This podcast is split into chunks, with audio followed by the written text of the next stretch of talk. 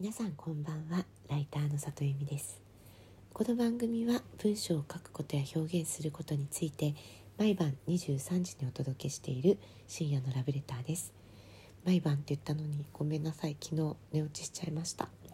昨日ねスタイリストの山本明子さんとトークイベントがあってもうものすごい楽しかったんですけれどもなんかねお家に帰ってきたら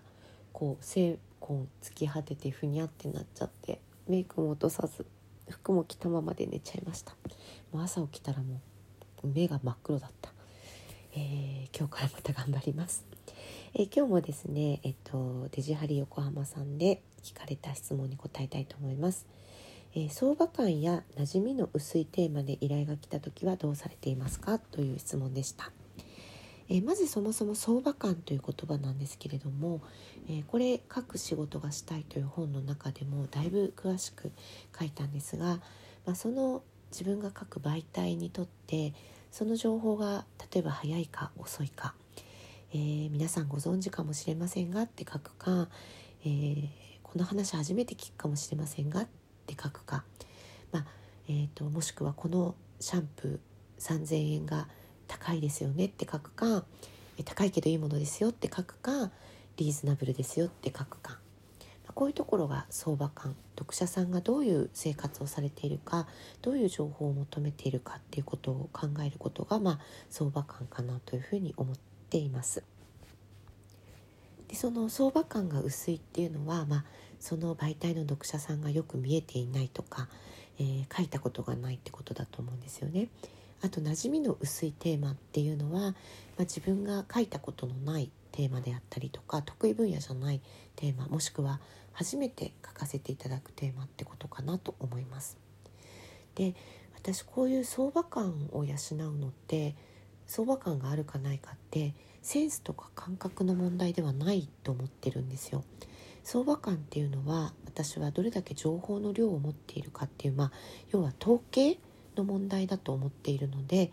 えー、とにかく情報に触れれば触れるほど相場感ってずれないと思っているし馴染みの薄いテーマでも、まあ、受けたいと思ったら受けることはあります。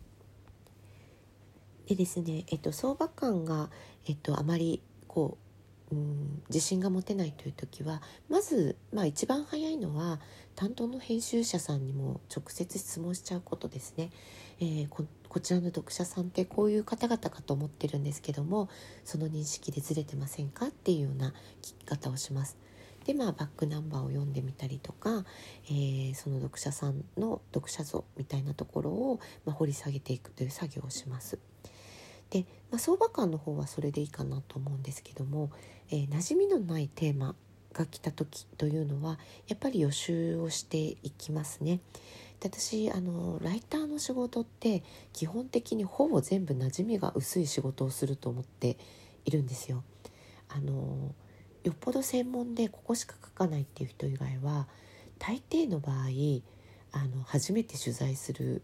業界の話だったり初めて聞く話を取材することが多いと思うんですね。なのでやったことがないからといって仕事を受けずにいると多分仕事の幅って全然広がらないと思うんです。だから、えー、自分ができると思ったりやりたいと思ったら、えっとまあ、できるというよりやりたいかなと思った時は、えー、その業界に馴染みがなくても私はあの引き受けします。でそういう時にどういうふうに事前予習するかというと、えー、おすすめしてるのはね雑誌を読むことなんですよ。例えば、まあ、何でもいいんですけれども仮想通貨について書かなきゃいけないってなったら、まあ、今更聞けない仮想通貨のあれこれみたいなことが 特集されてるような雑誌ビジネス雑誌を読んだりですね、えー、そういうバックナンバーでいいのでそういうものを集めて読んだりします。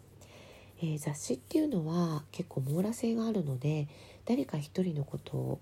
えーと、誰か一人の主張を掲載するんじゃなくて、まあえーと、初心者の方からちょっと詳しい人までいろんな人に対して、えー、こうその特集が刺さるようにっていう切り口で書いていくあの書いているものなので、えー、一つの分野を勉強するのにとてもいいんですよね。でそういうふうに勉強すると最新の論がどの辺でスタンダードな論がどの辺でっていうことが分かるので、まあ、書籍を読んだりウェブ情報を取る前に、えー、雑誌を1冊2冊特集されている企画を読んでそれから、えー、書籍やウェブに当たるっていうのが、えー、無駄がなくてあの理解も早くできるかなと思います。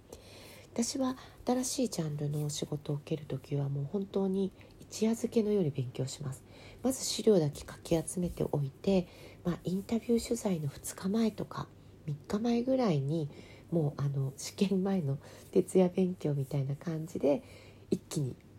頭にインプットして忘れないうちに取材に行くっていうぐらいのインプットの仕方をしています、えー、もし参考になったら嬉しいです、えー、今日も来てくださってありがとうございました。また明日も23時にお会いできたら嬉しいです。ライターの里由美でした。またね。